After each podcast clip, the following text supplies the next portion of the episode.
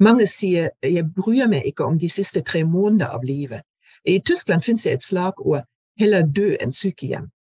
Folk ønsker å dø hjemme, ikke komme på sykehjem. og Jeg kjenner jo regioner i Tyskland hvor 70% av personer med kreft dør hjemme. Professor Bettina Husebø ved Universitetet i Bergen er kjent for mange av dere.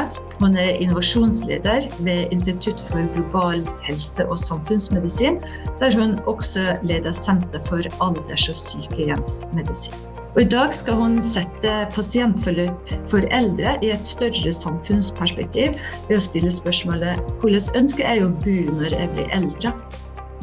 Med utgangspunkt i den eldre generasjonen, både nå og i framtida, utvider huset begrepet pasientforløp til å dekke hele samfunnet. Vi trenger varme hender, tilrettelagte bosituasjoner og et sosialt nettverk, for å nevne noe.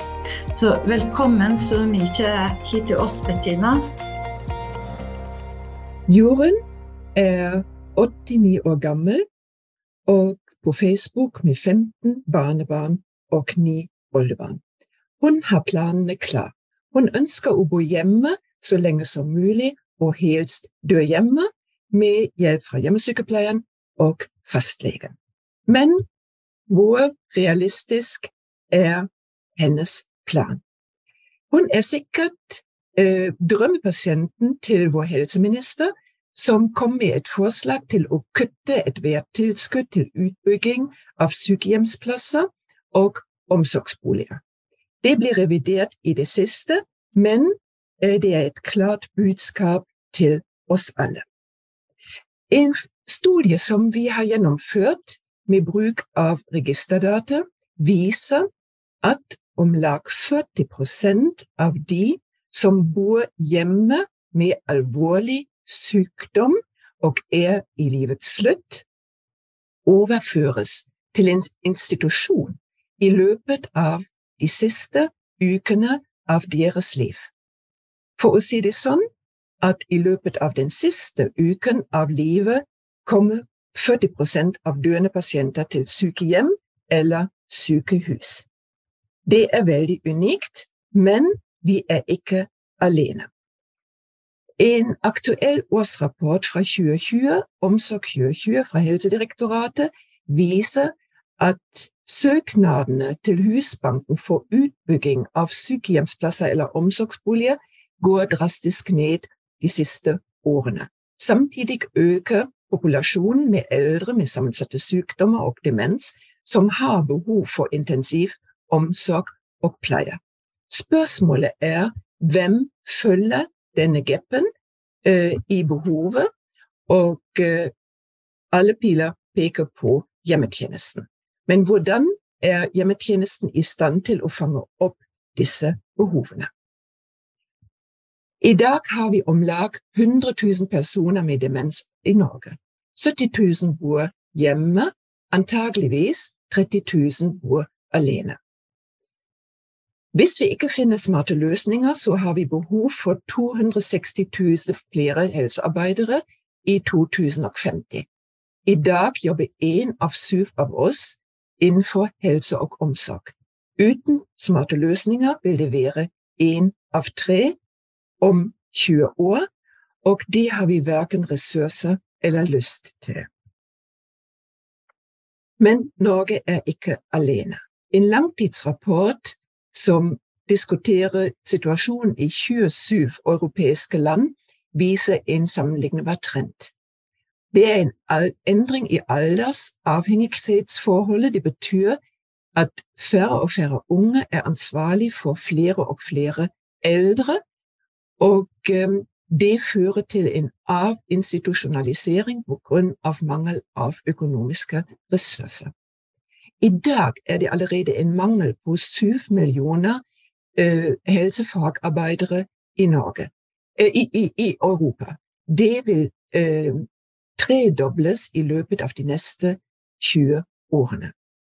Man satser intenst på velferdsteknologi, men 4G, 5G-netter er ikke etablert i alle europeiske land. Perspektivmeldingen fra 2021 drøfter en annen problemstilling, og det eh, diskuteres at det ikke finnes en garanti at teknologien som vi planlegger, har virkelig en signifikant nytte. Fordi man antar at det trengs eh, betydelige investeringer, og at kompleksiteten av den innføringen er undervurdert.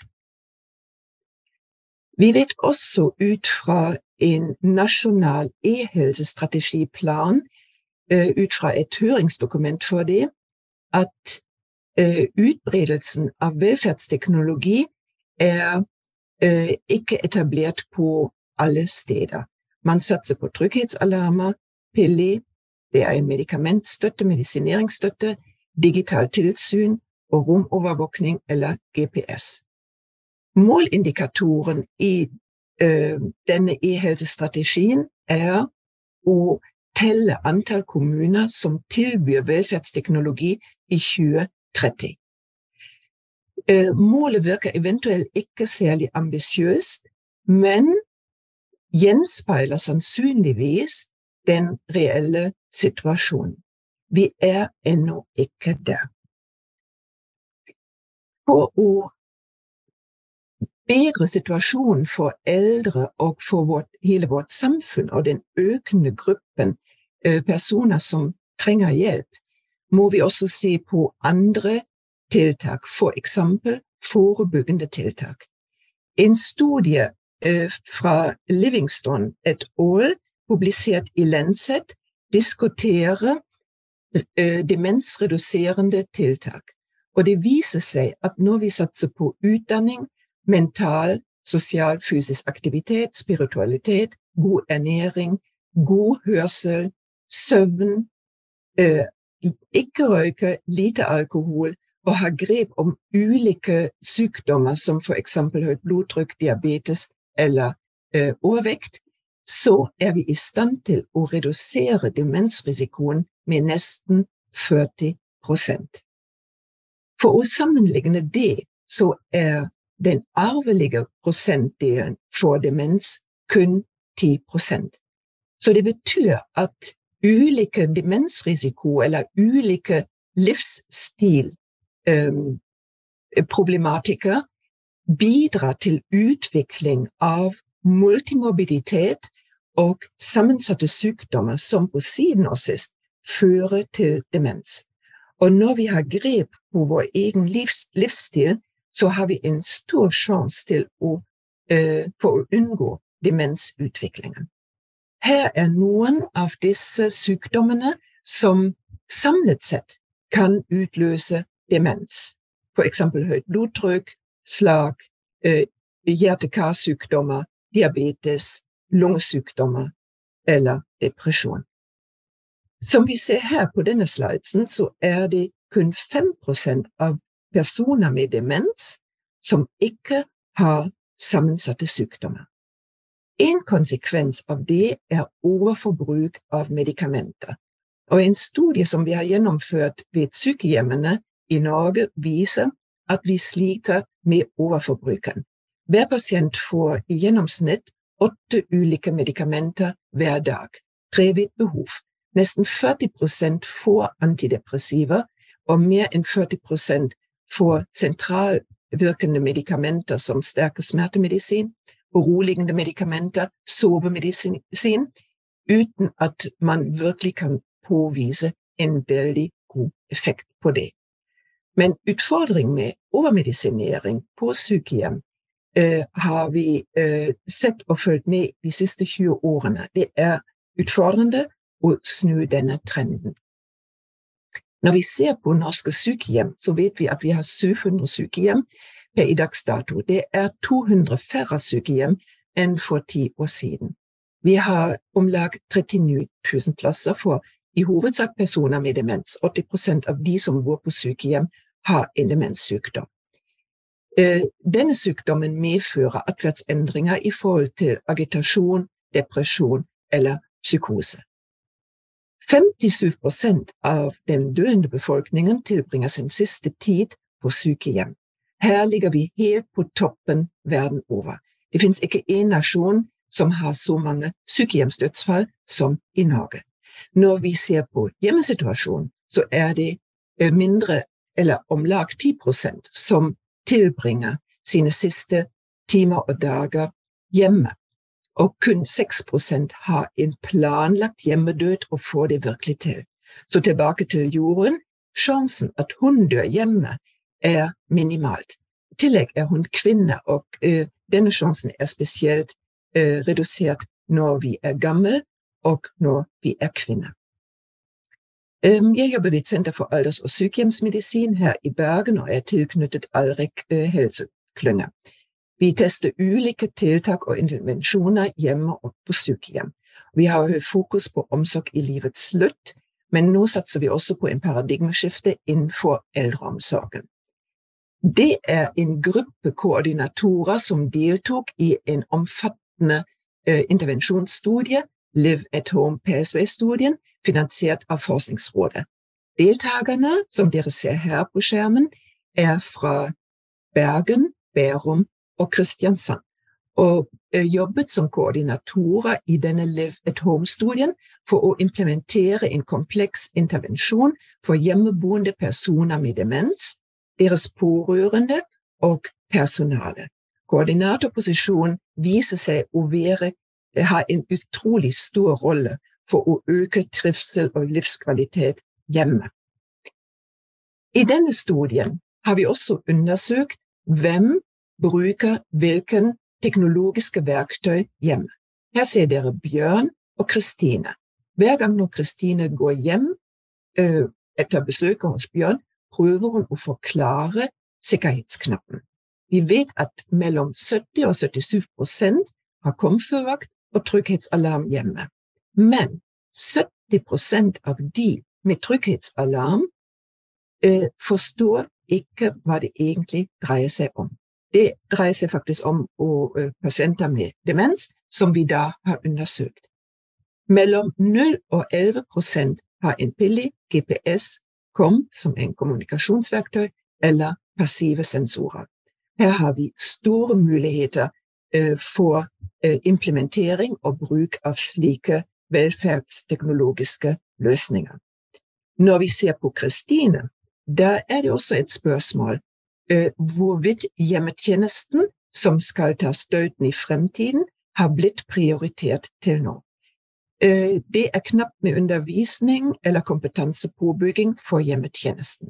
De har ofte dårlig eller utfordrende arbeidsvilkår, krevende situasjoner i forhold til sikkerhet, og jeg ønsker å påstå at eh, hjemmetjenesten må ha verdige arbeidsforhold for å kunne gjøre en god jobb. Eh, jeg tenker at det må snart bli hjemmetjenesten sin tur når vi ønsker å realisere konsekvensene av samhandlingsreformen. Å være hjemme er ofte et tveegget sverd når vi tenker også på de pårørende. Vanligvis er de kvinner, de er ofte alene om omsorgen. Mange føler at de ikke holder ut eller ikke strikker til.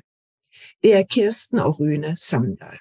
Kirsten er ø, brukerrepresentant og øh, er øh, øh, Rune er brukerrepresentant og har lang erfaring innenfor demensomsorg.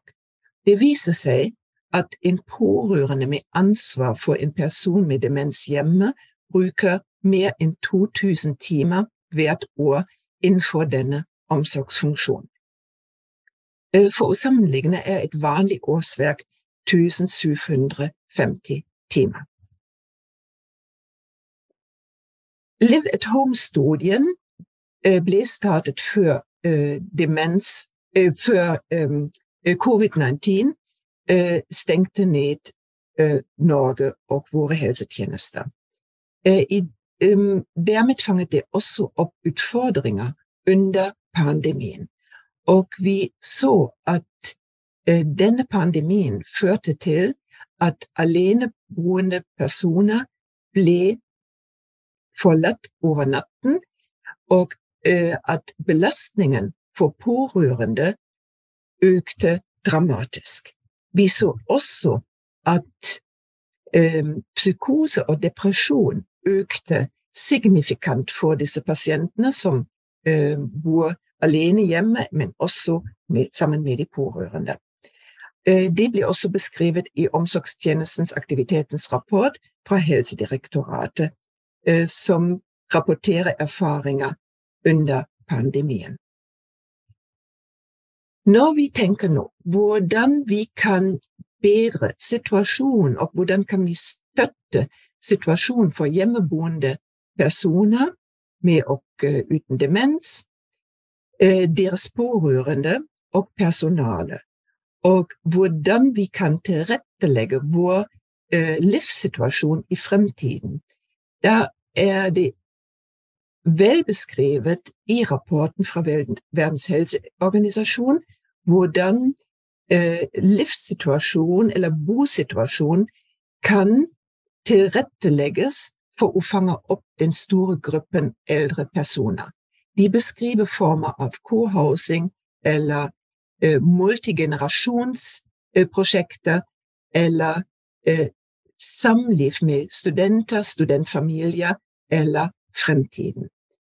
Det er en ikke helt vanlig pasientforløp når det gjelder disse personene. Når vi sammenligner det med pasientforløp innenfor kreft eller hoftebrudd, så ser vi at pasientforløp innenfor demens eller for personer med sammensatte sykdommer, øh, og inkludert nevrologiske sykdommer, er øh, ofte videre uten en klar begynnelse og uten en tydelig slutt. Øh, prosesser og styringsstrukturer innenfor kommunen og helsevesen spiller en stor rolle for strategiske aktiviteter, for kvalitet av aldersvennlig byforhold, årsak til helse, helsetilstand og trivsel og livskvaliteten.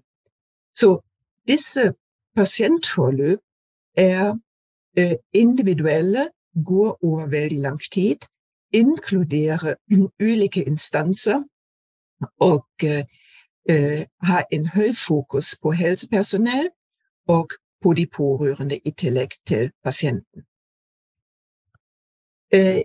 Et godt eksempel for sosial living environment er Helgetun, som vi har undersøkt i en studie. Helgetun inkluderer om lag 50 personer som har som mål å føre et sosialt, mentalt og sosial, fysisk aktivt liv. Institusjonen ligger her i nærheten til Bergen. Eh, og det viser seg at disse eh, beboere, som er mellom 65 og 85 år, eh, trives det veldig godt. De er engasjerte. De finner ut ulike tiltak. De er, jobber som frivillige i pasiellhagen, går mye på tur og trives de veldig godt. Aktiv, vårt pågående prosjekt Aktiv aldring undersøker effekten av Helgetun og sammenligner det med personer som står på ventelisten for å få en plass på Helgetun. Og det sammenlignes også med personer som har en Parkinson-sykdom og deres pårørende. Her bruker vi bærbare instrumenter som for eksempel Åring, Fitbit og Empatica. Det er et stort team, og vi er i stand til å um, sammenligne disse innsamlede data med hverandre. De ulike gruppene, de som står på ventelisten, de som er på Helgetun, personer med Parkinson og uh, ektefellene til personer med Parkinsons sykdom. Vi har eh, publisert eh, protokollen eh, fra denne mixed-metode-studien, eh, og er nå i gang med å analysere data og flere andre artikler. Per dags dato har vi mange muligheter til å støtte personer som bor i en leilighet med ulike velferdsteknologiske løsninger. Eh, samtidig ser vi også at det kan gjerne være altfor mange muligheter, og ofte er det slik at um, kommunene nøler med å installere uh, teknologien fordi man er usikker hva som eventuelt hjelper, eller hva som fremdeles er aktuelt også i morgen. Her trenger vi nye løsninger med å uh, utvikle en plattform som samler eh, de mest relevante eh, appene eller tekniske devices. I det siste har vi også fått støtte fra Forskningsrådet for å undersøke lyskvaliteten og effekten på atferdsendringer hos personer med demens. Dagdem-studien ønsker å eh, undersøke og filtre ut eh, bestemte lyskvaliteter for å ha en positiv effekt på uro, angst eller agitasjon hos disse personene. Det er også aktuelt å undersøke hvorvidt sosiale robot eh, kan brukes hjemme, og her har vi et samarbeidsprosjekt med eh, kollegaer fra Nederlandet og eh, Vital Things Trondheim for å undersøke om en slik sosial robot kan stimulere og på en måte overvåke hjemmeboende personer med og uten eh, demens. De, denne, uh, dette prosjektet er for tiden under en evaluering i, um, i, en europeisk utlysning. En annen studie som går i denne retningen, er DIFDEM, som Eh, har nettopp fått støtte fra Helse Vest, hvor vi ønsker å undersøke eh, digital phenotyping eh, relatert til endringer i aktivitet ved livets slutt hos personer med demens. Her skal vi også bruke sensorteknologi og et radarsystem som NOFI for å fange opp disse endringer over tid. Det er mulig med variables allerede nå å fange opp endringer i aktivitet etter f.eks. medikamentgjennomgang. Her ser vi at pasientene eh, blir mye mer aktiv når man reduserer medikamentene, og denne aktiviteten vises her ved den røde linjen, eller endringer i aktiviteten i livets slutt eh, hos døende pasienter. Og det blir fremtidsperspektivet at man prøver, eller ønsker å prøve, å identifisere livets slutt og point of no return hos døende pasienter. En studie som går også litt i denne retningen, ble utviklet og fikk nettopp støtte fra Forskningsrådet, ledet ved Bjørn Juel Vestre Viken, eh, som sikter på å eh, undersøke bevisstløse pasienter med EEG for å identifisere om vedkommende som ikke lenger kan uttrykke seg, opplever smerte, dyspne, angst eller kvalme. Disse tiltakene er muligens relevant for å endre vårt syn men også for diagnostikk og behandling av personer i livets slutt, som vi beskriver i Lancet-rapporten The Failure of Death. Her beskriver vi også at personer med demens og sammensatte sykdommer er ofte eh, diskriminert og isolert, og at det er stort behov for bedre smertevurdering og smertebehandling eh, i denne gruppen. Her anbefales det også bruk av digitale verktøy og artificial intelligence. Eh, omsorg for personer med sammensatte sykdommer, inkludert neurologiske sykdommer, og omsorg i livets slutt er en kompleks sak. Og spesielt det å identifisere når en person, person nærmer seg livets slutt, um, det er ofte forbundet med mange usikkerhetsmomenter. Men for å oppfylle jordens drøm eller forestilling til å leve lenge hjemme og uh, dø uh, hjemme, så må vi bli bedre med å identifisere um, uh, ulike um, momenter av livets slutt, inkludert selveste point of no return. Så for å oppsummere hva vi trenger i fremtiden, og hva vi trenger for å oppfølge våre drømmer til å bo hjemme så lenge som mulig og dø hjemme, da eh, baner seg veien for artificial intelligence, som må da jobbe sammen med eh, ja, medisinsk personell og brukeren. Vi må prøve å forebygge sammensatte sykdommer, inkludert demens. På en måte trenger vi varme hender, som eksempel Kristine, som gjør en fantastisk jobb som hjemmesykepleier, men vi trenger også høy fokus på velferdsteknologi. Vi trenger også tanker rundt sosiale boformer og utvikling og testing av sosiale boformer. Vi trenger undervisning i alle ledd og implementering av forskningsresultater, fordi vi vet allerede nokså mye om det som funker, eller funker i mindre grad. Tusen takk for oppmerksomheten.